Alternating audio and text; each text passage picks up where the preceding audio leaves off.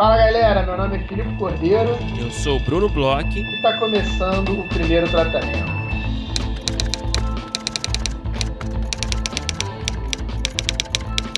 Fala, Bruno! Tudo bem? Olá, olá, Filipe, tudo bem por aqui? Como é que você tá? Tô bem, Bruno, tô ótimo. Inclusive, muito contente aí, porque no último final de semana a gente teve um mega encontro com os inscritos no laboratório do primeiro tratamento, né, no PTC Lab, para a gente assistir a primeira aula do laboratório, né? A gente assistiu uma aula incrível, cara. Eu fiquei, até mandei mensagem para o Celso, para a Gabi depois. Assistimos a aula Outras Jornadas, a Heroína, o Cômico e a Construção de Narrativas Plurais, da Gabriela Amaral e do Celso Tadei. Cara, que aulão, hein, Bruno? Que, que... Uma coisa que eu queria agradecer a todos que estiveram com a gente. A gente teve um coro muito bom, teve mais de 20 pessoas aí sábado de manhã assistindo aula de roteiro. E que aulão, hein, cara? Putz grila, que aula boa, bro.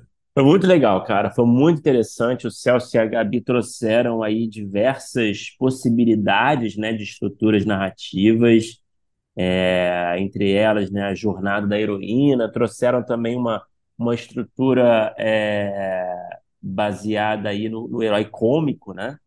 Uhum. É, que foi muito interessante também, acho que é uma forma legal de enxergar é, uma história de comédia. É, foi muito bom, cara, muito bom. Algumas, algumas propostas que eu não estava muito ligado, assim, né, de estruturas. Eu acho que muita gente ali na sala não devia estar, né? É ligada e, cara, foi ótimo. A gente agradece mais uma vez aí pela parceria, é, o Celso e a Gabi. Muito obrigado aí pelo tempo, pelo, pelo carinho, pela dedicação e pela, pelo papo, né? Pela paciência ali no final também. Foi, a gente teve um papo muito bom no final com a galera. Eles responderam perguntas, tiraram dúvidas ali do pessoal. É, então foi um bate-papo muito gostoso também no final. Então Obrigado, Gabi Celso, obrigado a todo mundo que esteve lá. Foi um aulão, uma ótima forma de começar aí oficialmente esse PTC Lab. É, e uma coisa que eu achei também muito interessante, além, a gente teve uma aula, pô, é, muito de estrutura, né? É, muito de ferramentas, inclusive eles falaram muito no início, né? Que a gente tem que ter as ferramentas para a gente poder escolher usar ou não, né? E, e, eu acho que também teve uma proposta muito interessante, inclusive nos bate-papos e, e, durante toda a aula, né? Que é uma proposta que às vezes é meio difícil da gente encontrar, Bruno. Não sei se você vai concordar comigo, mas principalmente quando a gente entra numa, nessas aulas de estrutura, é, que a gente vai muito fundo, assim, coisas mais clássicas e coisas que fizeram é, parece que são coisas meio é, é, formulaicas, escritas em pedra, e eles desde o início têm uma proposta de que assim, é, é dá para fazer de várias formas diferentes, dá para pensar outras formas que se encaixem melhor o que você está querendo contar, você pode usar ou não usar, usar um ponto ou não usar outro ponto, então acho que toda a, a proposta de discussão, de reflexão sobre é, por que, que existem essas estruturas e por que, que elas te ajudam e por que também você pode é, simplesmente jogar fora e repensar tal. Eu achei muito legal, porque normalmente numa aula de estrutura, né, a gente é, às vezes perde um pouco esse, esse é, paralelo de que, na verdade, a gente está vendo ali um, coisas que foram é, é, enunciadas a partir de criações e não foram criadas para depois é, escreverem em cima, e dois, que, que existem várias propostas diferentes de analisar, tanto personagem, estrutura, etc., de acordo com o que você está querendo contar e de acordo até com uma questão, acho que, de tempo, né? Assim, a parte da, da, da heroína e, e um uso muito recente disso, tal, isso tudo eu achei muito interessante, cara. É isso, são ferramentas aí que com certeza agregam aí no nosso trabalho e nunca é demais a gente ter esse conhecimento, né, sobre essas diversas ferramentas. Foi um aulão. Agora, Filipe, antes da gente entrar no nosso convidado de hoje, vamos falar sobre um assunto pertinente aqui para o nosso universo, que foi o fim da greve dos roteiristas. Sim, hum. aconteceu. É, já tem aí um, um mês, mais ou menos, um pouquinho menos, talvez, é, que se deu aí o fim oficial da greve lá nos Estados Unidos. A gente queria falar um pouquinho aqui, a gente falou lá atrás, né, um pouquinho das reivindicações, Então, nada mais justo que a gente falar um pouquinho aqui da conclusão. Em breve, a gente está planejando fazer um episódio especial aqui no podcast, tá? Para falar em mais detalhes sobre essas conquistas é, é, da greve lá, é, comparando também com as nossas condições aqui do nosso, do nosso mercado aqui no Brasil, tá? Com convidados super especiais, a gente está organizando isso, então em breve teremos, se tudo der certo, esse papo. Agora, vamos falar um pouco, Filipe, do, desse fim de greve, quais foram as conquistas dos roteiristas. Falar bem resumidamente aqui, só para traçar um panorama geral. É... O primeiro, a primeira conquista que eu acho que vale destacar é a questão é, do, dos residuais, né, Felipe? É, Brunão, é, tiveram algumas, foi a segunda maior greve, eu acho, da história, quase 150 dias, né? É, o primeiro ponto, e foi um ponto muito discutido, é esse dos residuais, né? Que na verdade eles chegaram no meio termo, é, um, eles chegaram num acordo que é um pouco diferente do que seriam os residuais. É, Para quem não sabe, né, os residuais são é, é, premiações de acordo com as exibições. Então, por exemplo, eu sou roteirista de Friends. É, eu escrevi uma temporada. Aí Friends foi vendido no mundo inteiro e está passando várias vezes em vários lugares diferentes. Com isso, é, o, o, o, estúdio, né, a produtora, os detentores dos direitos, eles vão ganhando dinheiro de acordo com essas exibições que são espécie de revendas né, do produto. E essas exibições, elas é, é, rendiam né, é, muito dinheiro em determinado momento para esses tipos de produtos, principalmente por conta de anunciantes, né? Então, por exemplo, é, você comprava Friends em outros lugares do mundo muito caro, porque é uma série que faz muito sucesso, levanta ali é, um número de audiência, então você tem é, bastante anunciante que se interessa é, para um canal que tem Friends, por exemplo, e com os streamings isso mudou, né? Porque a gente não tem mais anúncio, é tal, tal história, você tem uma série que está ali, a pessoa em tese, né? Não sei se isso vai mudar no futuro, se já está mudando de certa forma, mas em tese a pessoa ela vai poder assistir aquilo quando ela quiser, é, num tempo de, num, num, espaço de tempo gigante. Então, por exemplo, é, é muito difícil, né? Você mensurar é, quanto que uma série ao longo de muito tempo ela está sendo mais ou menos assistida e rendendo assim para o streaming. E aí eles acharam um meio termo que eu achei interessante, que na verdade é uma espécie de é, é, meta, né? É, é o, as séries elas são lançadas com algumas métricas. É, num primeiro momento, você tem ali é, a quantidade de pessoas que assistiu, eu não sei se são nos dois primeiros meses ou nas duas primeiras semanas, eles estabelecem esse lançamento como uma espécie de é, chão é, para estabelecer as metas. Então, por exemplo, se você é, foi assistido por 100 pessoas, é, nas duas primeiras semanas a gente mantém isso como se fosse mais ou menos o teto, né? E aí você, é, depois dessas duas primeiras semanas, é, a partir né, dessas duas primeiras semanas, se você consegue, por exemplo, ser assistido numa semana que pode ser daqui a três semanas, daqui a dois anos, por exemplo, sai alguma matéria, é, viraliza alguma coisa e as pessoas voltam a assistir essa série, se você tiver um pico que bata 50%, você já começa a receber de novo como se você estivesse batendo as metas. Isso como é, direito autoral, né? Ele é vinculado ali ao direito autoral, independentemente de quanto tempo isso durar em termos né, da, da vida do autor. Então, por exemplo, se você, é, por qualquer motivo, é, a série ela é, cai de novo no gosto da galera, redescobrem, vai para o TikTok, etc e tal, bate 100%, você ganha um valor né, que é estabelecido como qualquer tipo de meta, maior e assim por diante. Se bater mil por cento, dois mil por cento, você vai ganhando de acordo com é, esses números. É uma, uma proposta interessante, eu acho. Assim, eu, eu, eu, eu não sei direito como é que vai funcionar, por exemplo, numa série que, que, que isso a gente já viu acontecer, né?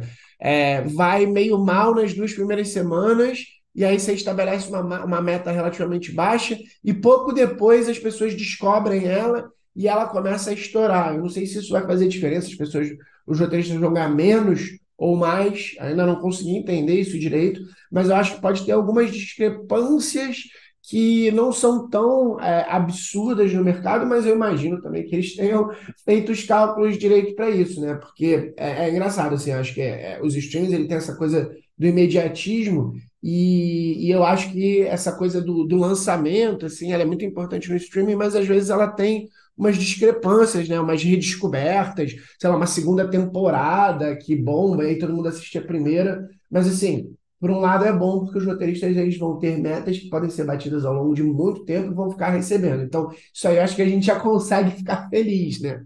Total. O que me surpreendeu nessa conquista foi essa, esse compartilhamento de dados né, dos streamings, né? Que a gente estava é, falando mas... aqui que era uma uhum. questão, eh, assim, eu não tinha muita expectativa que, esse, que tivesse essa transparência por parte dessas plataformas é, desses dados de audiência, que vão ser, na teoria agora, pelo menos, né, com, essa, com esse acordo, vão ser compartilhados lá com, com a associação é, de roteiristas. É, mas, mas tem todo um esquema para fazer isso, né? Eles vão compartilhar, na verdade, não vão compartilhar com o próprio roteirista da obra. É, os dados eles não ficam abertos. É, vai ser a super, WJ assim, americana... confidencial, né? Vai ser uma é, coisa. E a WJ americana, pelo que eu vi, ela tem que escolher um representante. Não é nem tipo assim, ah, a associação vai ter, sei lá, internamente um NDA, não. Ela escolhe um representante que ele fica meio que o responsável desses dados. E aí é, essa pessoa ela passa é, para os roteiristas de cada série quanto foi que é, bateu e não bateu, etc e tal, mas eles super restringiram isso, não são não é nada que vai ser publicado, não é nada que nem os próprios roteiristas vão ter, eles vão ter Sim. Obviamente, de certa forma eles vão ter, mas eles vão ter essa informação de uma pessoa da WGA, né? Mas que já é um avanço, né? Já é um avanço, com certeza. Eu já considerava impossível para você ver, né? Essa questão. É... Bom, outra conquista foi é... se estabelecer um número mínimo de roteiristas, né, para o trabalho durante o desenvolvimento aí, de uma temporada, de um projeto. Então, por exemplo, né, para séries com até seis episódios, deve ser contratado três roteiristas, né, e para programas uhum. de 13 ou mais episódios por temporada, é, a sala vai ter pelo menos seis roteiristas, incluindo aí três roteiristas produtores. Essa era uma questão, uma reivindicação aí das principais também, né, essa coisa das mini-salas, né, que as temporadas foram ficando mais curtas, né, essa era dos streams, então as salas foram ficando cada vez menores, com menos profissionais, né? Então dificultava aí essa é, a existência, né, em geral, a sobrevivência da profissão aí, né, é, do roteirista, enfim. Então foi uma conquista aí que aumentou aí, né, pelo menos estabeleceu um número razoável, mínimo, né, para é. cada projeto. E tem uma coisa interessante, Bruno, nisso, é que também eles estão, é, eles passaram a olhar para o desenvolvimento, de um, com um olhar bem mais cuidadoso. Eles estabeleceram é, o que, que é o desenvolvimento, eles estabeleceram também número mínimo de roteiristas para trabalhar no desenvolvimento de acordo com o tamanho das séries. É, obrigaram o pagamento, lá, lá nos Estados Unidos agora não vai ter mais desenvolvimento no risco, é, e também fizeram alguns gatilhos, por exemplo, é, um roteirista que é contratado para escrever um tratamento de um roteiro que ainda vai ser vendido, alguma coisa assim. É, por exemplo, se ele ganha até um determinado valor, porque aí no desenvolvimento, é, por exemplo, primeiros drafts né, de, de roteiros, é, eles trabalham com um percentual é, a, em, em relação ao que vai ser vendido. Então, tem lá uns valores mínimos, você para sentar, né, para fazer um desenvolvimento, para abrir é, um argumento, alguma ideia assim, de algum filme, ou escrever um primeiro roteiro, você, de certa forma, tem um mínimo para receber, é, e você tem gatilhos para receber nas vendas. Só que é tal história, é, muitas vezes não pode vender. Então, o que, que eles estabeleceram? Eles estabeleceram um valor mínimo, e hoje em dia, em vez de você ter só o gatilho na venda, você recebe no primeiro momento que você escreve e recebe na entrega. E aí você pode ter contratualmente, além disso, um gatilho para venda. Então, assim, você já não fica só é, nesse risco de vender ou não, ou de demorar 50 anos para vender, 5 anos para vender. Então, você já recebe no primeiro momento, quando você começa a escrever, para você começar o trabalho, e recebe na entrega.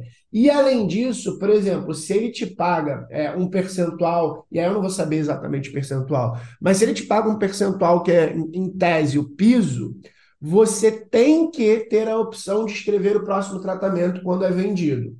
Então, é, se você, por exemplo, recebeu o piso lá atrás, é, vende o projeto, você pode você na verdade pode não, você tem que ser convidado para escrever mais um tratamento, ganhando um pouco mais para chegar no percentual mínimo de venda, porque é como se você tivesse um percentual mínimo de desenvolvimento e um percentual mínimo de venda. Aí, se o, o, o roteiro não der certo, tal, eles podem contratar uma outra pessoa. Então, assim, é, para também não deixar, ah, vou contratar, sei lá, um roteirista novo para fazer vários desenvolvimentos para receber um pouquinho, jogo ele embora e aí trago um, um, um sênior, que na verdade talvez só faça uma modificaçãozinha de tratamento, mas vende tal e ganha uma grana, sabe? Então, ele, ele também tem um olhar para o desenvolvimento tanto de número de roteiristas como também umas proteções para o roteirista não ficar trabalhando é, sem ganhar dinheiro nenhum que é uma coisa que a gente vê muito aqui no nosso mercado, que eu não sei se mudaria aqui, que é muito interessante lá também. Outra conquista também foi o aumento de salários, né? É, por exemplo, um contrato de três anos é, para filmes e séries é, vai ter um aumento de salário de 5% no primeiro ano, seguido por 4% no segundo e 3,5% no terceiro, né? Então, é, você tem um aumento considerável na remuneração. E tem a questão também da inteligência artificial, né? Que era aí um, um bicho-papão, vai? Uhum. É, dos, do, dos roteiristas em geral, né? Então, é, esse novo acordo aí regulamentou, vai, de certa forma, o uso da inteligência artificial é, para ser mais limitado, né? Não vai ser usado de forma mais pontual, pelo que eu entendi, né? É, pelo que é, eu, eu entendi também, é o seguinte, na verdade, a inteligência artificial ela passa a ser considerada pura e simplesmente uma ferramenta. O que isso quer dizer é que é, não existe é, propriedade intelectual que seja criada por uma inteligência artificial. É, a inteligência artificial não vai ganhar nunca créditos nem de criador, nem de colaborador, nem de roteirista. Ela é uma ferramenta que o roteirista pode usar se ele quiser ou não. É, e qualquer ideia, mesmo uma coisa que eu achei interessante, assim, mesmo que, por exemplo, um produtor ele chegue e, e vire para uma inteligência artificial e faça um briefing de acordo, sei lá, com o canal. E aí ele vire e fale, ó, é, eu quero um produto para tal recorte de público com é, ponte e com aventura, amor e é, pessoas num lugar tipo uma floresta. Aí a inteligência artificial lá cria a ponte, né? O, o reality lá da, que aqui no Brasil é passado por HBO, que é muito bom, aproveitei para falar sobre ele porque eu recomendo que assistam. É, o produtor ele não pode chegar para o roteirista e dizer assim, ó, é, a, a minha inteligência artificial aqui da minha produtora criou, só escreva isso é, qualquer ideia, qualquer ideia de ficção, qualquer coisa que possa ter vindo de uma inteligência artificial, ela precisa ter um autor roteirista que seja o responsável por essa propriedade intelectual até para futuros ganhos. Então, assim, o, o, o de certa forma, o produtor tem duas coisas. O produtor ele até pode fazer isso, mas ele sempre tem que é, falar para o roteirista, ele tem que comunicar para o roteirista. O roteirista ele pode usar a, a inteligência artificial de uma forma como ferramenta e ele vai estar protegido, de certa forma, para que as ideias que saiam disso sejam creditadas a ele, e tudo tem que ser é, é, acordado entre os produtores e os roteiristas. O produtor ele não pode se fazer uso sem falar para o roteirista, sem colocar isso em acordo. O roteirista também tem que dizer que está usando a inteligência artificial como ferramenta, e de qualquer forma é, de certa forma, também é, tem essa regulamentação, que é inteligência artificial não é autor, ela não tem direitos de propriedade intelectual. Isso é uma coisa bem interessante. É, Para mim faz muito sentido, eu sempre vi a inteligência artificial como uma espécie de calculadora, assim, para quem trabalha com matemática, por exemplo. Então, é, eu acho interessante, porque também tem um outro lado que eu acho que é que é, não adianta querer viver num mundo que você finge que uma coisa não existe, né? Não adianta você é, fa tentar fazer gatilhos protetivos que neguem uma onda que está chegando e que não vai parar, sabe? Exatamente. Bom, é, essas foram as conquistas em linhas gerais, linhas bem gerais, né? A gente falou bem resumidamente aqui. E, novamente, a gente planeja fazer um episódio especial em breve sobre o assunto, né? Com gente gabaritada aí para falar e, e, e fazer até um comparativo com a nossa realidade aqui no Brasil. E, se gente- e só uma observação, Bruno, se eu tiver Uhum. falado alguma besteira, porque assim, é tudo isso assim, o, o, o relatório é gigante, é, eu não sei nem quantas páginas tem direito. Eu li algumas matérias, vi alguns vídeos, não li o relatório da própria é, WGA. É, a gente vai ter um episódio especial sobre isso. Então, assim, é, se tiver alguma coisa, se nossos ouvintes quiserem mandar mensagem, esclarecer algum ponto, a gente faz uma errata no- na próxima cabeça, assim, é porque é um assunto complexo, é um assunto cheio de nuances. Tem vários outros pontos, tem coisa de plano de saúde, tem várias outras coisas que a gente não falou aqui, até porque elas não, não falam tanto com a nossa realidade, né? A gente, inclusive, espera que, de certa forma, algumas conquistas elas respinguem aqui, mas é, não sei se a gente vai. Inclusive, a gente vai ter esse episódio especial até para conversar um pouco sobre isso. Eu não sei o quanto que isso faz diferença para a gente. Eu acho que faz com certeza faz diferença, mas não necessariamente da forma como a gente está pensando. Às vezes, por exemplo, o fato do mercado americano é, conseguir ter esse protecionismo, ter é, é, esse tipo de é, é, cuidado, né, com os roteiristas, talvez faça com que é, e isso não, não necessariamente é uma coisa boa nem ruim, talvez seja uma realidade.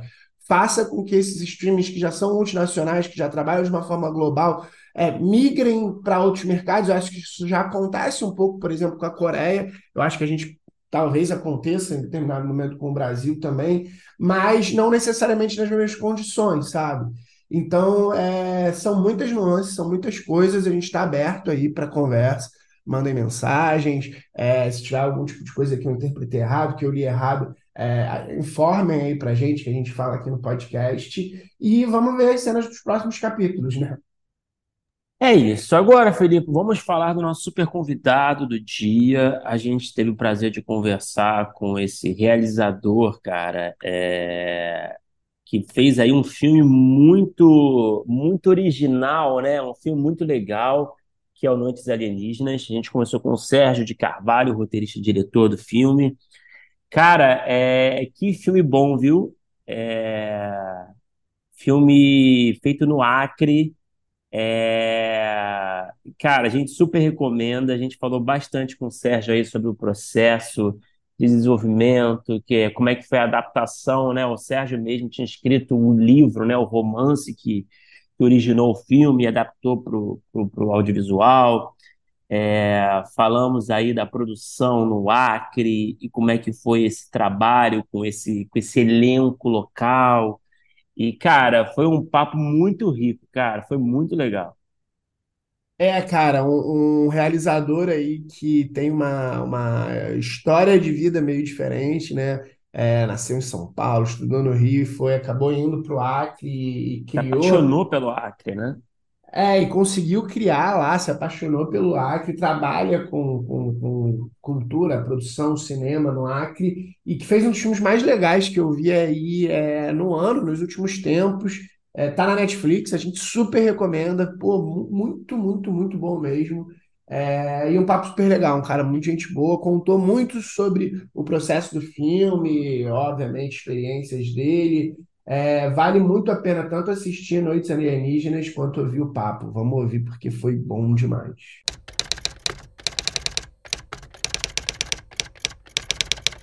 Sérgio Carvalho, cara, obrigado por falar com a gente. Seja muito bem-vindo ao Primeiro Tratamento. Prazer tê-lo aqui com a gente. Olá, que alegria, falando aqui diretamente de Rio Branco, no Acre. Muito feliz de estar participando do podcast, falar um pouquinho aí sobre o processo de Noites Alienígenas. Cara, Sérgio, vamos falar um pouquinho para começar, né? Para esquentar. É, vamos falar um pouquinho do começo da sua carreira, cara. Você, você nasceu aí, não?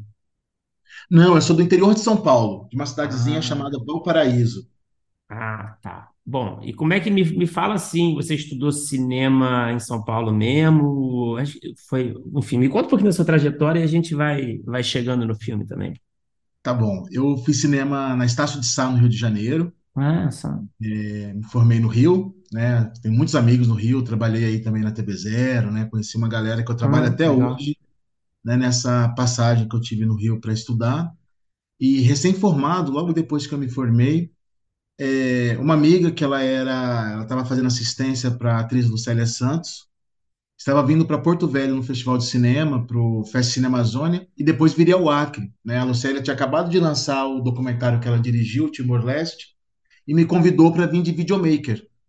E aí era uma super oportunidade de conhecer o norte, né? Aí no Rio também eu era ligado ao Daima, Ayahuasca, e sim, queria muito conhecer o Acre, mas estava longe dos meus planos, não era algo ali imediato, né? Nem e tive essa oportunidade de vir, então, então falo sempre que quem me traz para o norte realmente é o cinema, né?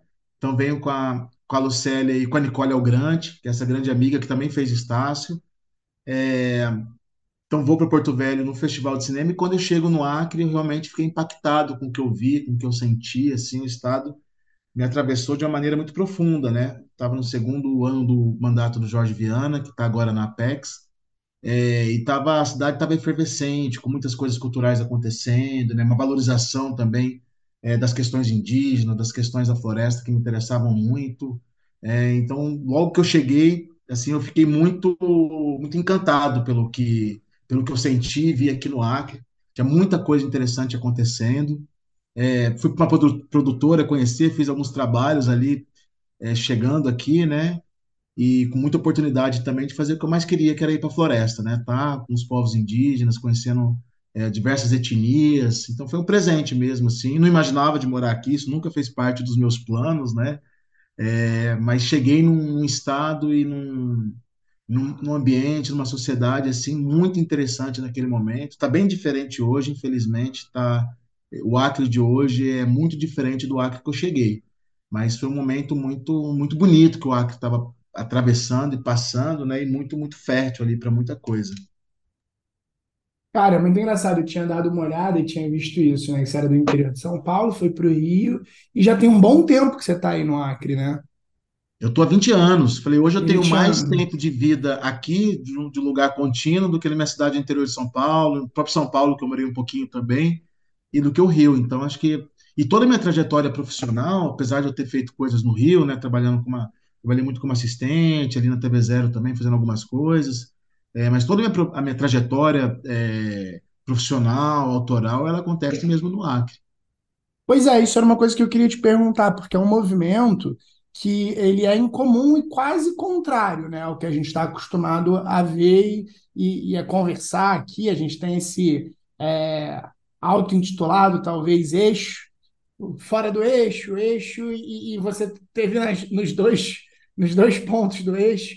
E aí eu queria saber como é que foi, é, você explicou um pouco dessa, dessa sua mudança que você, o que você encontrou no Acre, né? E, e- e a sua, é, o seu interesse, né?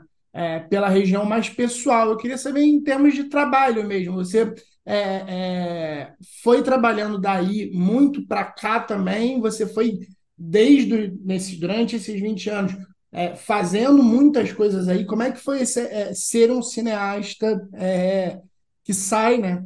de, de trabalhos, por exemplo, com a TV Zero, que é uma gigante do Rio, para ir trabalhar no, no Acre. Ah, então, é, realmente foi um movimento contrário, né? Meus amigos falaram, caramba, você acabou de se formar em cinema, como que você vai pro Acre, né? E, curiosamente, eu sempre trabalhei com audiovisual aqui, cultura de uma maneira geral, mas principalmente audiovisual. É, coincidiu também com o momento que as políticas públicas começaram a descentralizar ali com o Gil, né? Com um monte de ação acontecendo, vários projetos de descentralização do, tá, dos recursos da cultura de maneira geral.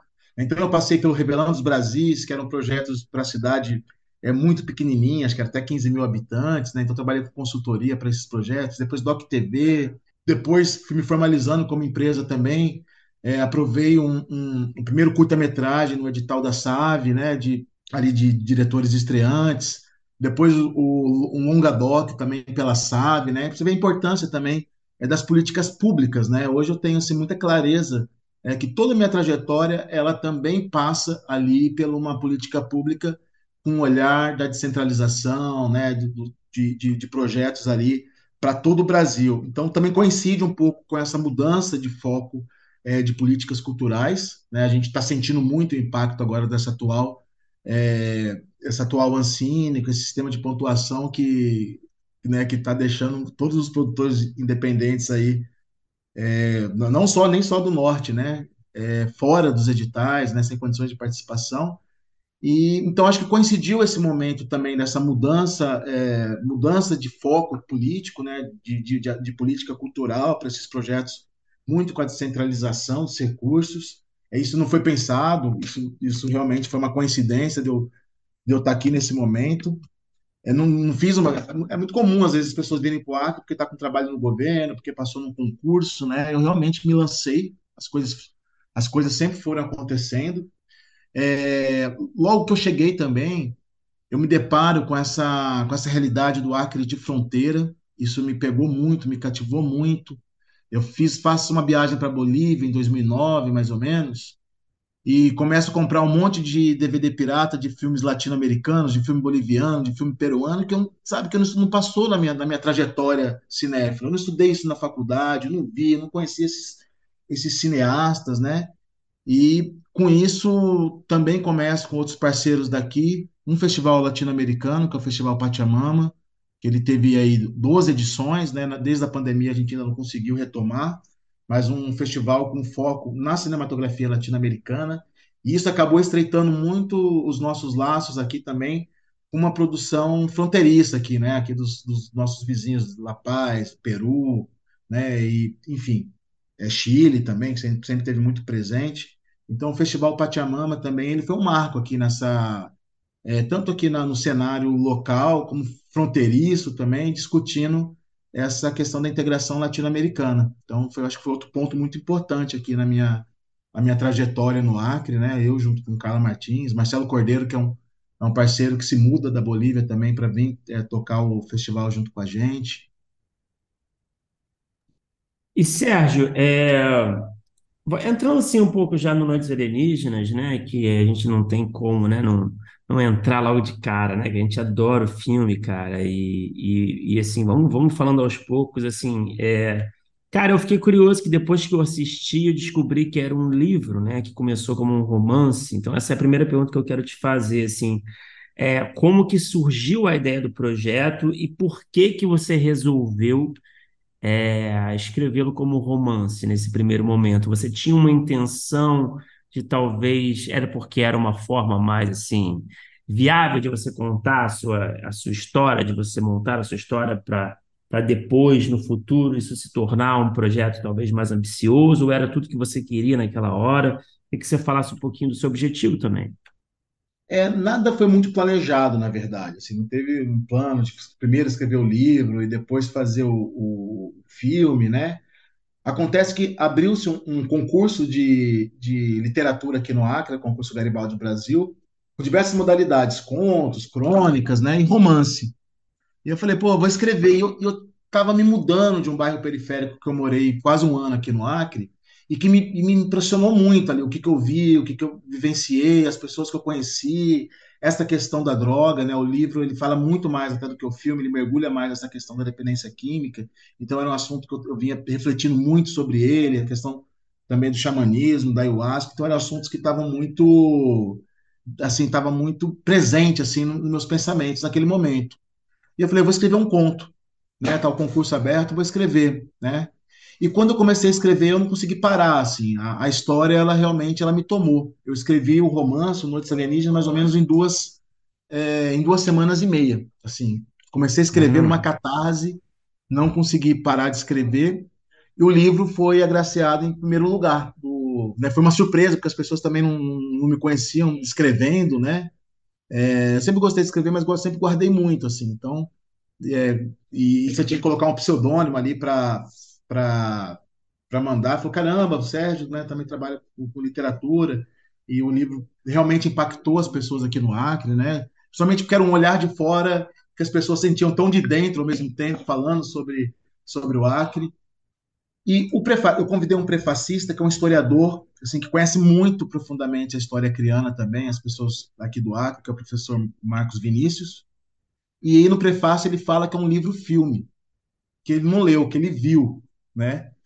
E foi falando que a maneira que eu fui colocando os capítulos pareciam cenas de um filme, e nada disso, na verdade, foi intencional.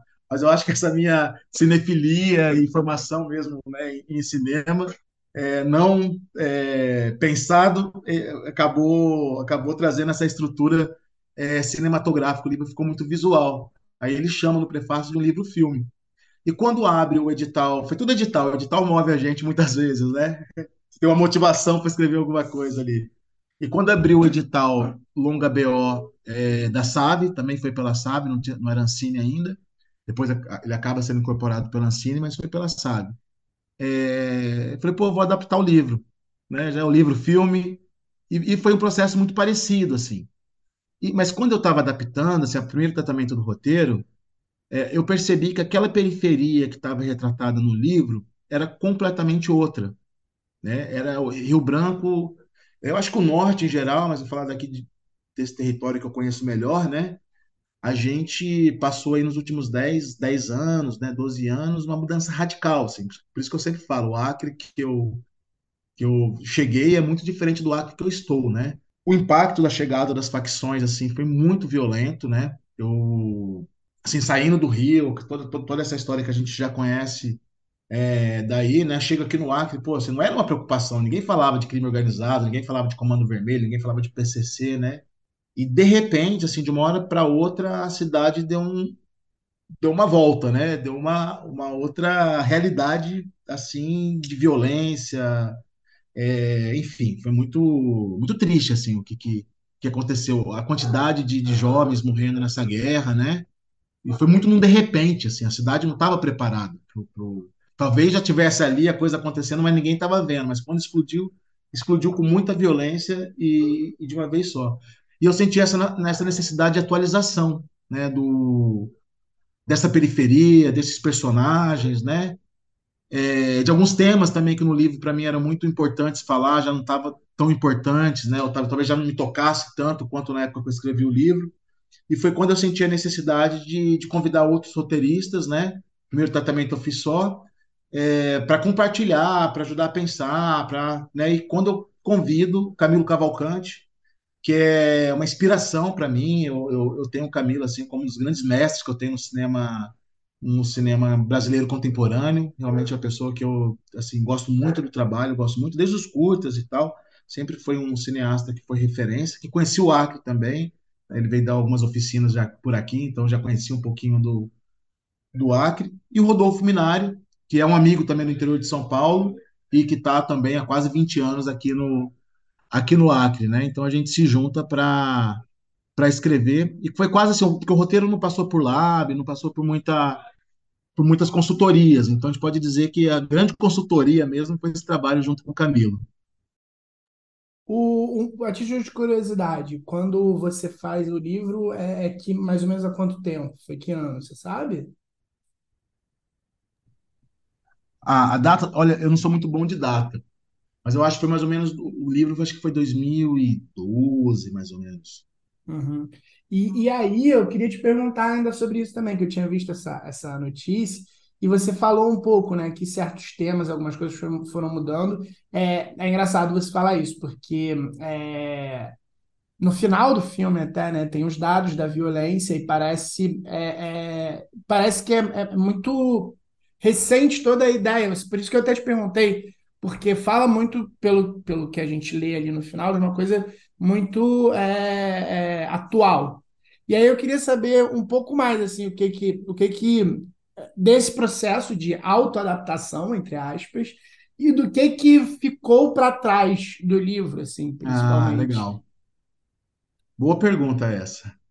Foi engraçado, assim, porque eu chamei... O, o primeiro roteiro tinha muito mais personagem, porque o livro ele tem esse formato que o filme tem um pouco meio de caleidoscópio, várias histórias que se juntam num, num final, né? Então o livro tinha mais personagens, mais núcleos, e no primeiro tratamento estava tudo. Eu praticamente transcre transcrevi o, o, o livro para o roteiro, né?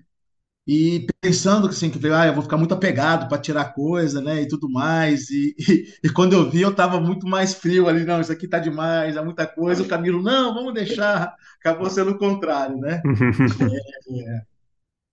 Mas foi isso, assim, ficou. Acho que tem um núcleo. Eu tratava muita questão também da sexualidade, né? Tinha um núcleo ali LGBTQIA, é, que era que era tratado. Eu acho que o Noites, né? Ele, o livro, o filme também, ele fala muito sobre questões de identidades, né? De pessoas que não cabem ali naquele papel que ela está atuando. É o traficante que é, é traficante, mas também tem um arquétipo paternal e tudo mais ou a galera que está ali no, no, no, crime organizado, já numa, num, num, tipo de organização criminosa muito mais violenta, mas que também não deixa de ser meninos, que estava há pouco tempo atrás, todo mundo brincando junto. Então, o livro tem muito isso, desses personagens que não, que não se enquadram, que não se encaixam naquele papel que está que tá desempenhando né, na, na, na, vida.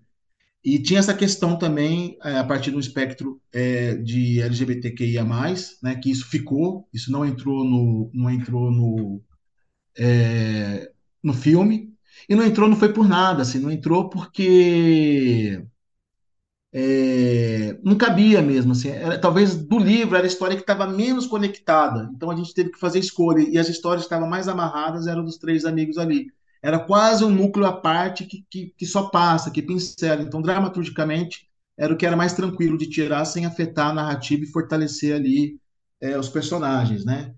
A gente tem uma, uma, questão também que tem no livro, que eu acho que foi interessante, porque o momento político que a gente estava vivendo, esse momento fascista que a gente viveu no Brasil, ele atravessou, né? Atravessou a escrita do roteiro, atravessou o set de filmagem, atravessou o nosso estado de espírito, né? Então atravessou de muitas formas, né?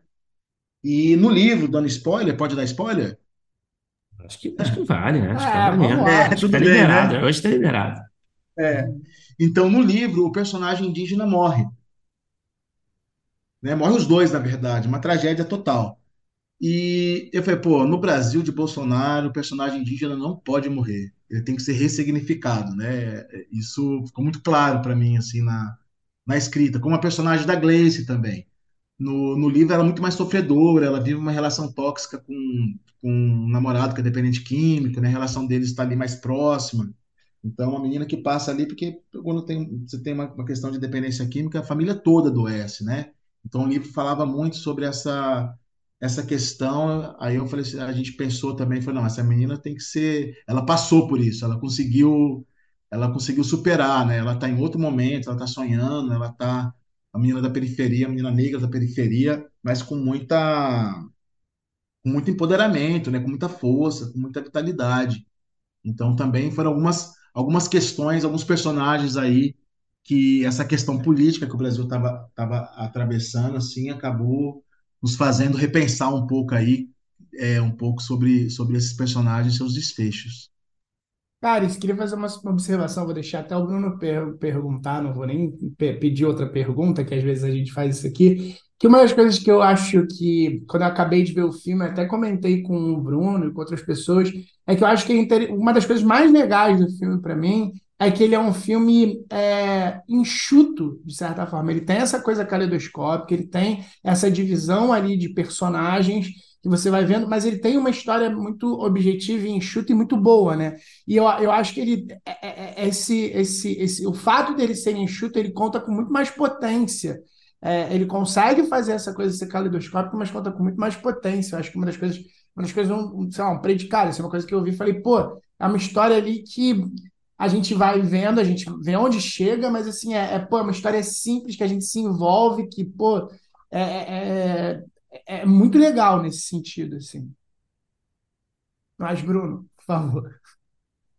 É, não, maravilha, eu concordo também. Mas, ô, Sérgio, você estava falando dos personagens agora, né? E qual era as que- questões centrais, né, que você colocou aí desses personagens, em linhas gerais, né? Você falou um pouquinho do- dos temas, vai, desses personagens.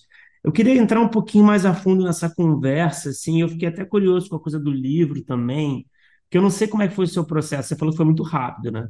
É, quando você escreveu o livro, assim. Eu fico até me perguntando se foi uma coisa mais assim Foi um processo parecido com a escrita de um roteiro no sentido de, de etapas, assim, ou foi uma coisa mais intuitiva, um vômito criativo? E eu queria também fazer o link com personagem, construção de personagem, né? Como é que é o seu processo de construção, mais especificamente nesse filme?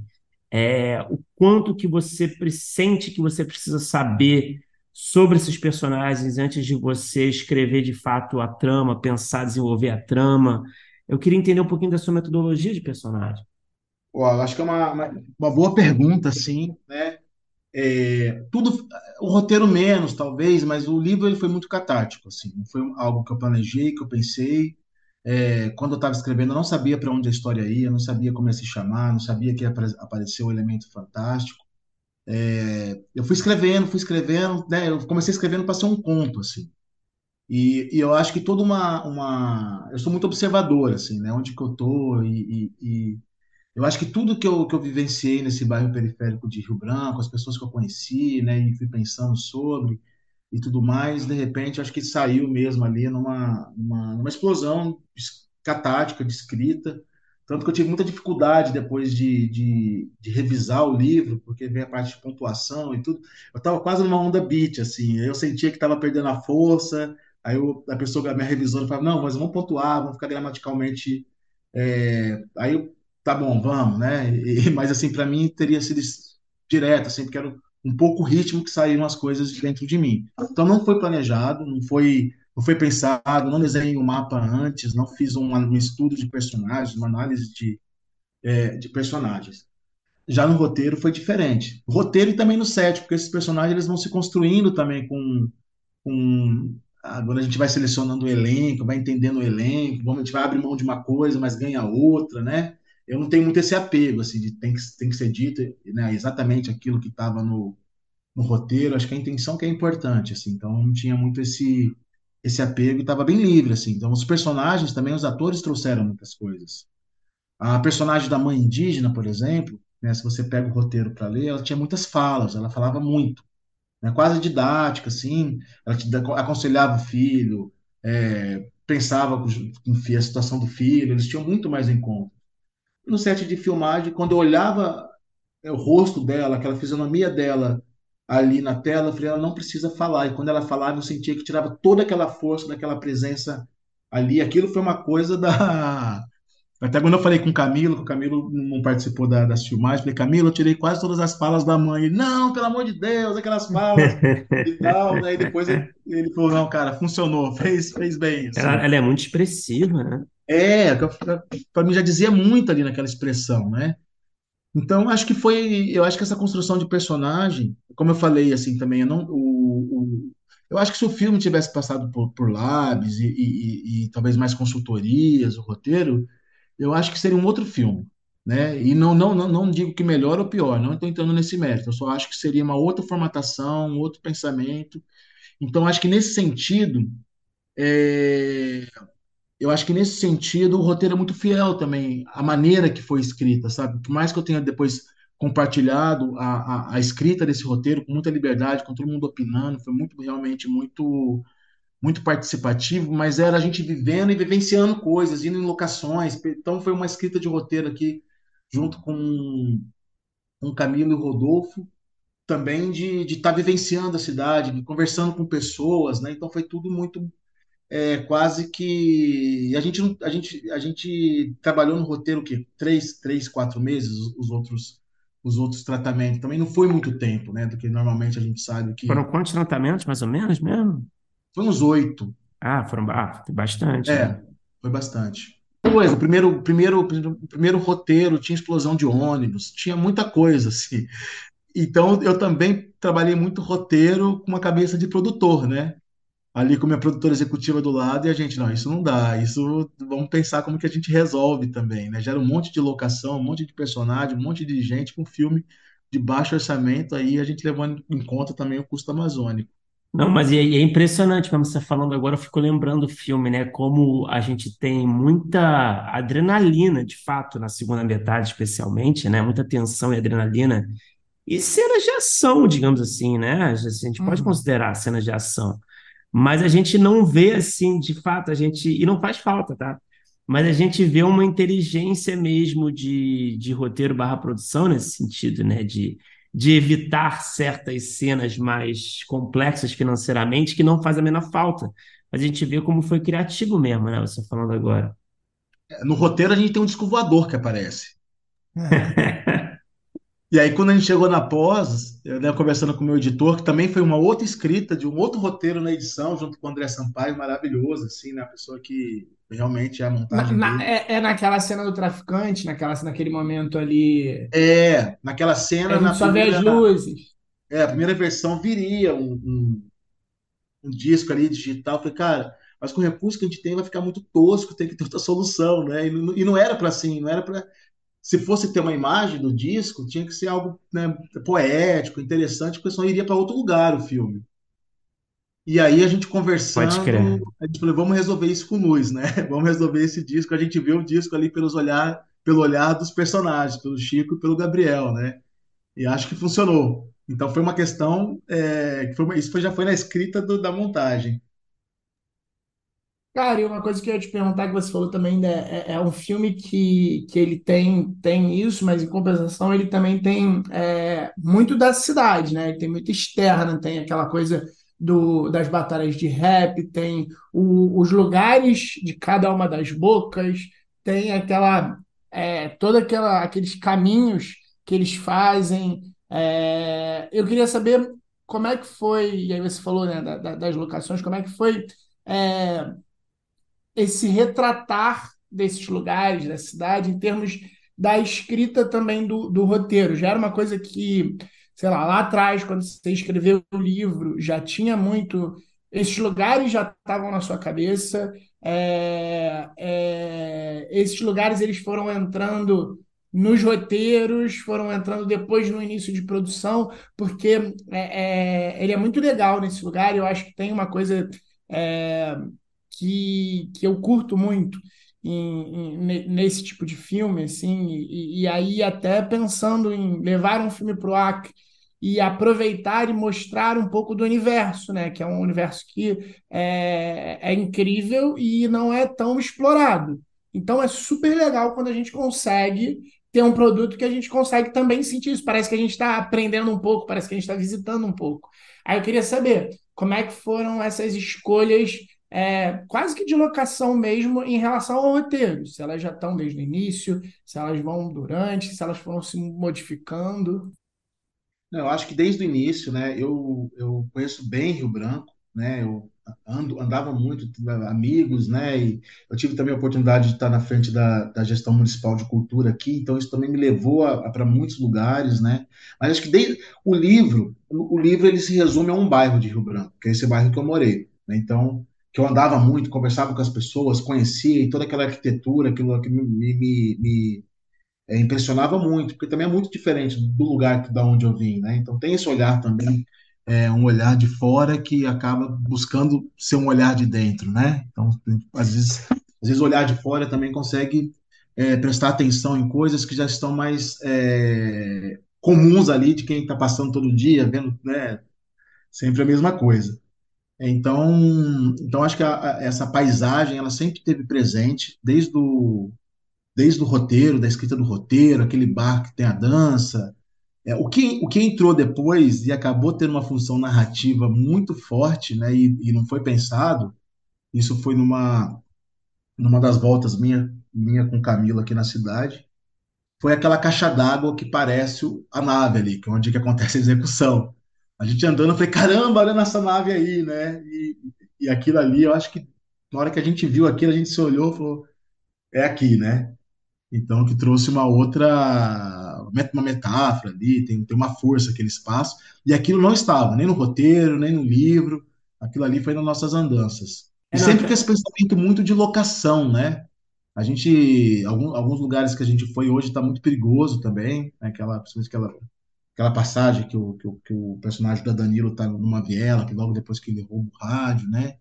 E a gente conseguiu filmar assim com muita parceria local, né? Com o Pastor, que também é o personagem do, do, do filme, que conhecia todo mundo ali, foi pai do nosso nosso assistente de câmera, né? Que foi abrindo as portas para gente ali da, daquele bairro que eu acho um bairro que é muito interessante, né? ele tem uma arquitetura, né? Porque o Acre, o Acre Rio Branco é muito recente, né? A, a cidade é muito recente também. É, o estado tem aí 100 anos, né, cento e poucos anos. Então, tudo aquilo que era de madeira, mais tradicional, a partir do momento que a pessoa está com poder aquisitivo maior, melhor e tal, derruba e constrói a alvenaria. Então, é uma arquitetura aqui que a gente tem aqui, década de 70, 80, 90, né? E, e desde o projeto, né, uma das defesas do projeto era isso, era trazer uma, uma periferia amazônica, né? Que a gente sentisse a, a floresta, mas também a cidade. Então, acho que essa essa contradição, essa, essa, esses paradoxos, né, que floresta e cidade, que nem deveriam ser paradoxos, na verdade, mas o jeito que a gente acaba tratando a floresta fica completamente paradoxal, né? É, então, desde, desde, a defesa do projeto estava presente, assim, era trazer uma periferia que também comunicasse de alguma maneira com a floresta ou com a ausência da floresta, né? Então, beira de rio, palafita, madeira, né? Então era um pouco essa. É, Rio Branco não é só isso, né? De pegar o centro de Rio Branco é, é, bem diferente dali. Tanto que a gente, algumas pessoas que viram o filme, que não conhecem as periferias, falam, mas vocês filmaram isso em Rio Branco mesmo? Você não tinha ideia de onde eram os locais. É, você falando de locação, né, da, da, das arenas, né, do, do, do, filme, né, eu fiquei, eu fiquei curioso, assim, pensando também, é, você sendo roteirista e diretor do projeto, né, você escrevia já decupando? Você já escrevia já com essa cabeça de diretor, pensando nos planos e pensando já cinematograficamente, é, com até, sei lá, orientações mais técnicas ali, ou você consegue, você conseguia segmentar essas duas etapas aí do, do processo? Eu sou muito visual, né? acho que desde o livro essa coisa do visual já está muito presente, assim. Então era muito difícil escrever, já não está imaginando a cena e uma, uma possível decupagem para a cena, né? E tem uma cena que eu acho que é curiosa, uma sequência que desde o livro e do roteiro a gente achava é, complicada de filmar, que é aquela, aquele plano sequência inicial ali, de quase 10 minutos ali, que é a hum. apresentação do Chico Dias e do, e do Gabriel. Aquele diálogo ali é maravilhoso. Eram né? várias páginas de diálogo no roteiro, é uma coisa que não teve muita... É, muita adaptação, aquilo era mesmo o que era o roteiro, porque ali é uma síntese do, da toda a problemática do filme, das relações, né? Então, era uma cena que era muito importante. Só que ela era falada. A visão do mundo de cada um, né? É, só que ela era, ela era, ela era muito falada, né? Então ela podia ficar muito expositiva e fazer um plano contra plano o tempo todo. Então, e aí para ajudar, a, a, aquela casa que eu escolhi para fazer ali na varanda era uma varanda super estreita, né? Aí eu, tanto o meu fotógrafo quanto o próprio Camilo falaram, você não vai conseguir filmar aqui, vai ter que fazer uma plataforma, assim. Eu falei, caramba, como que, como que a gente vai fazer isso, né? E aí o, o Pedro, que é o roteirista, co-produtor do filme, falou, agora só falta você querer fazer essa cena em plano de sequência. Eu falei, é isso, cara. Você matou a, você matou a chave, né? E aí, quando a gente, quando eu comecei a decupar isso durante a escrita do roteiro, né, ali, porque teve um momento que o fotógrafo veio também enquanto a gente estava escrevendo, já trocamos, já trocamos algumas figurinhas. É, quando ele falou do plano sequência, é, foi uma chave ali para entender o filme também que eu acreditava, a decupagem, as cenas, né? E foi muito importante ali aquela, aquela definição daquela sequência, né, da mise-en-scène daquela sequência, porque ela permeou depois é, praticamente todas as outras construções ali narrativas e né, imagéticas. Cara, e essa dupla funciona muito bem, né? É, o Chico Dias e o, e o protagonista ali, né? Um dos protagonistas, eles, eles tiveram uma química, né? Ele, ele, ele ele tem essa coisa, né, de ser um, uma figura que não tem pai e, e o, um personagem que ele assume esse papel paterno, assim. Mas funciona muito bem, é incrível, é, é, é muito bom. E aí é, é engraçado, né, que o Bruno perguntou um pouco sobre o personagem, mas assim, é, é eu acho que é um filme que ele, os personagens eles têm um, uma, uma clareza do que, que eles querem é, e do, de quais são os conflitos ali que são, são excelente, né? E aí, é, é, eu queria até voltar em um pouco assim na frente ali dessa pergunta do Bruno, de, por exemplo, acho que o Chico Dias ele tá se bobear nos melhores papéis da vida dele, ele é um cara foda pra caramba. Eu queria saber é, também ali durante essa construção, porque me parece também que, que é, o personagem lá, o Noia, que, que é indígena tal, tem, tem uma coisa muito é, genuína e local, assim, eu queria saber é, um pouco mais desse trabalho com os atores também, é, você tendo escrito, dirigido, você falou até o próprio caso dessa mãe que você viu isso, mas eu, eu imagino que também para os outros personagens tenham tido algumas trocas, ou teve menos do que eu pensava. Como é que foi essa, essa parte? Já quando entrou já os atores na história. Nossa, eu, eu, sempre tive certeza que esse filme ele daria certo se eu encontrasse o elenco certo, assim, né? Porque é um filme que para mim depende muito do elenco, né? É o elenco trazer essa verdade. O próprio dependente químico, para mim, era uma preocupação de não ser um personagem caricato ou vitimizado demais, né? Ou filho da puta demais. Então, assim. E essa mãe também, que, que, que é a mãe do, do, do Gabriel, né? Do, do personagem do Ribelino que era uma mãe que, que ia trazer toda a dor da mãe, mas não era aquela mãe dos padrões que a gente poderia estar imaginando, pensando, dona de casa, né, uma mulher que gosta de viver. Então tudo dependeria muito assim, acho que a força do filme estava na força desse elenco também, né? Então acho que eu tive muita sorte de juntar muitas pessoas interessantes, né? É, o Noites Alienígenas, acho que eu sempre preciso preciso falar sobre isso. Ele é um filme que eu acho que ele deu certo também pela, pelas pessoas que se juntaram em torno do, do filme, né, da, da, produção, a toda a equipe técnica, as pessoas que compartilharam o roteiro, né, acho que foi a gente juntou uma turma muito engajada para que o filme para que o filme acontecesse, né, e nessa equipe eu contei também com um grande preparador de elenco que foi o Germano Melo, né, o Germano ele trabalhou muito com os meninos, principalmente é, com elenco jovem que não tinha experiência de atuação, né? A própria Gleice, ela vinha ali do Big Brother e tudo mais, mas não tinha uma, uma, uma trajetória de, de atuação para cinema, já tinha feito teatro, algumas coisas, mas para cinema não. O Gabriel, que é o Rivelino, que depois acaba né, ganhando até o, o Kikito em Gramado, não tinha experiência nenhuma de atuação, ele era rapper, né? Nem clipe, nada, foi realmente começando ali é o trabalho. Então eu já sabia que eu ia contar muito com. Eu não gosto desse termo não atores, né? Mas atores sem experiência. Então eu, pô, eu acho que eu, né, eu, não tinha como eu pegar um ator é, jovem do Rio de Janeiro para poder fazer qualquer menino periférico aqui. Tinha que ter o nosso sotaque, a cara, né? O jeito de falar, o jeito de olhar. Então eu já, eu já sabia que eu ia trabalhar muito com atores é, com pouca ou, ou, ou nenhuma, nenhuma experiência. É, o Adanilo, o personagem do indígena que é dependente químico, eu sempre pensei que é era um personagem muito delicado de se fazer, né? De encontrar o tom, de. E eu tinha uma preocupação também, esse daí era um que eu não queria abrir para é, um ator indígena que não tivesse nenhum tipo de experiência. Falei, pô, como que ele sai depois desse personagem, né? Como que vai ser essa carga emocional? E fiquei preocupado com isso. Fui atrás de um ator indígena e me indicaram o Danilo, que é de Manaus, né? E o Danilo, para mim, acho que é um dos grandes nomes aí contemporâneos que a gente tem, a gente vai ouvir falar muito sobre ele ainda, assim, porque ele é de um talento, de uma dedicação, de uma sensibilidade, assim, a entrega que ele teve nos laboratórios, depois na construção do personagem, né? É, foi realmente impressionante. Como o Gabriel também. O Gabriel, acho que ele é né, muito intuitivo ali, né? E, e os dois ali sendo preparados pelo Germano também. Mas o Gabriel ele se lançou assim com uma disciplina, com uma responsabilidade também assim sobre, né, no papel assim que foi impressionante. Outra coisa que eu queria saber é como é que foi é, a recepção aí, como é que foi ser as exibições aí. É, é, é legal a gente ver esses filmes que, que levam para um lugar diferente e as pessoas poderem ver um pouco, né?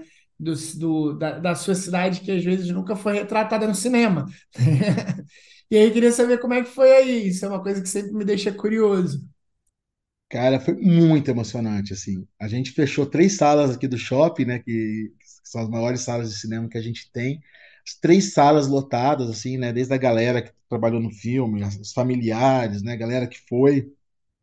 Foi muito nossa, foi muito bonito, assim, foi muito bonito. E isso que você falou, assim, a gente pode dizer que o Noites ele é o primeiro filme nesse modelo de produção para salas de cinema produzido no Acre, né? Então essa essa coisa de se ver na tela, né, de estar tá se vendo, de estar tá se vendo, vendo seu território, né, vendo, escutando a maneira de se falar, é, eu tive muito muitos comentários depois, né, em relação a isso, essa questão de identidade, né, de se reconhecer na tela.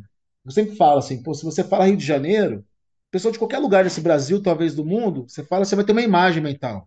Ou Cristo, alguma imagem você vai ter. Pão de Açúcar, São Paulo, sei lá, você pensa no MASP, Avenida Paulista, né? Existe um imaginário em torno da cidade. Só que você fala Rio Branco, se você não tem uma referência mínima, dificilmente você vai ter uma, é, uma imagem de uma imagem de Rio Branco, né? Então a gente vê como que, que, que o nosso país ainda falta é, ser retratado, ser realmente conhecido, né? É, acho que a gente precisa realmente criar esse, esse acervo imagético brasileiro, assim. Ficou meio confuso isso, não? Não, foi ótimo. Foi ótimo, foi ótimo. E Sérgio, a gente está se encaminhando aqui para o final, a gente tem um bloco final, né? Que a gente faz as mesmas perguntas para todo mundo, rápidas, mas, mas antes de a gente entrar no bloco, só uma última pergunta. O que que a gente podemos, o que que podemos esperar aí de projetos futuros aí? É, temos algo já sendo desenvolvido, algo que já foi desenvolvido, enfim. Conta aí pra gente. É, O meu foco agora é um projeto muito bonito, assim, que eu estou muito feliz, que eu fui convidado, na verdade, né? Projeto, mas que, eh, assim, realmente toca muito meu coração. Eu até já fiz um documentário sobre esse tema, que é sobre o Chico Mendes. Eu fui convidado para co-roteirizar e co-dirigir com o Sérgio Machado, né? Pela uma produtora de São Paulo. Então, é um projeto que já existia. Eu estou muito honrado, assim, porque realmente acho que a gente é, precisa conhecer muito melhor Chico Mendes, né? Ainda mais nesse momento que a Amazônia está tá agonizando aqui, cara. Tá um momento aqui bem delicado que a gente está vivendo de seca, de, enfim, um, um caos climático, né? Então, vou, a gente vai startar agora esse projeto, essa escrita desse, desse roteiro sobre Chico Mendes. Pô, demais. É, bom, vamos lá então. Você quer comentar alguma coisa? Passo para o próximo bloco? Achei que você ia falar alguma Não, coisa. não, maneiro mesmo. Tô, tá. tô já curioso para ver. É, Sérgio, vamos lá, para o nosso bloco final. Primeiro, primeira pergunta. Qual é o melhor roteiro que você já escreveu, na sua opinião? Pode ter sido produzido, pode ter- não ter sido produzido para qualquer formato. Eu tenho um palpite, tá? Uau! Acho que Noites Alienígenas, né? É, eu estava certo. Tá, bela resposta. E qual foi o pior roteiro que você já escreveu? Pode não ter sido produzido também, tá? Caraca, pior roteiro. Pode ser um curta, né? Qualquer, né? Que tipo de faculdade, sei lá. Tá valendo. Ah, foi um documentário chamado Carpe Diem sobre a morte. Olha só. É, foi meu, Foi feito em trabalho de, de faculdade. conclusão? Não trabalho de faculdade. Mas por que que não, não rolou?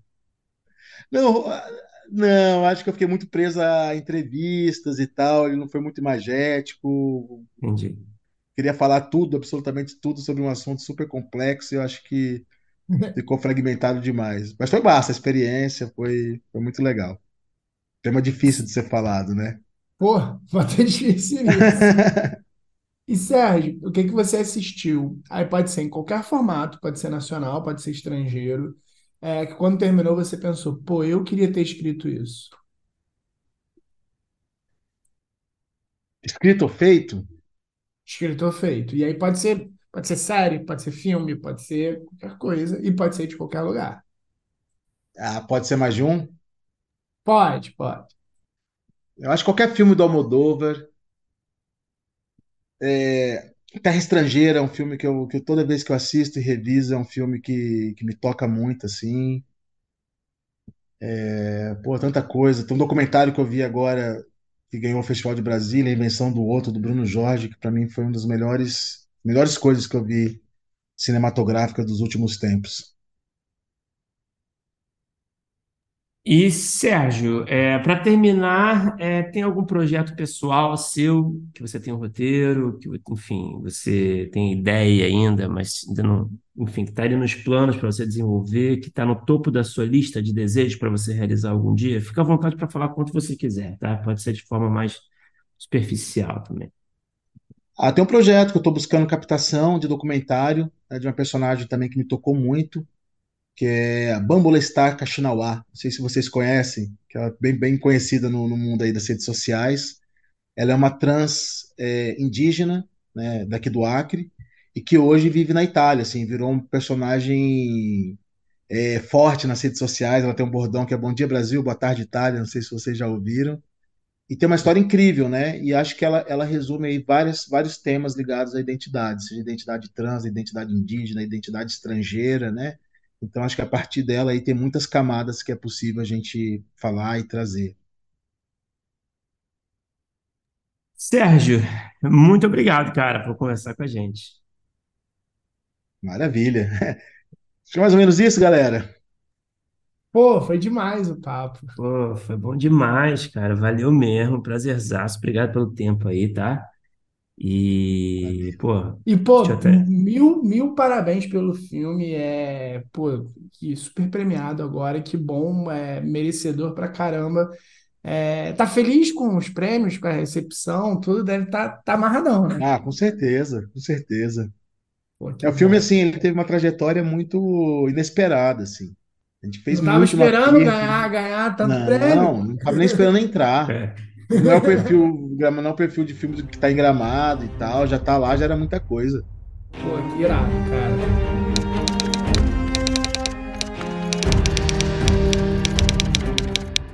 Opa, chegou até aqui? Muito obrigado por escutar. Conheça a nossa campanha de apoio na Aurelo em escute.orelo.audio barra primeiro tratamento. Por lá você pode ganhar recompensas exclusivas e nos ajudar a continuar conversando com os nossos roteiristas favoritos. Tem dicas, comentários ou sugestões? Fala com a gente pelas nossas redes sociais e não se esqueça de assinar o feed do primeiro tratamento pela Aurelo. Até a próxima!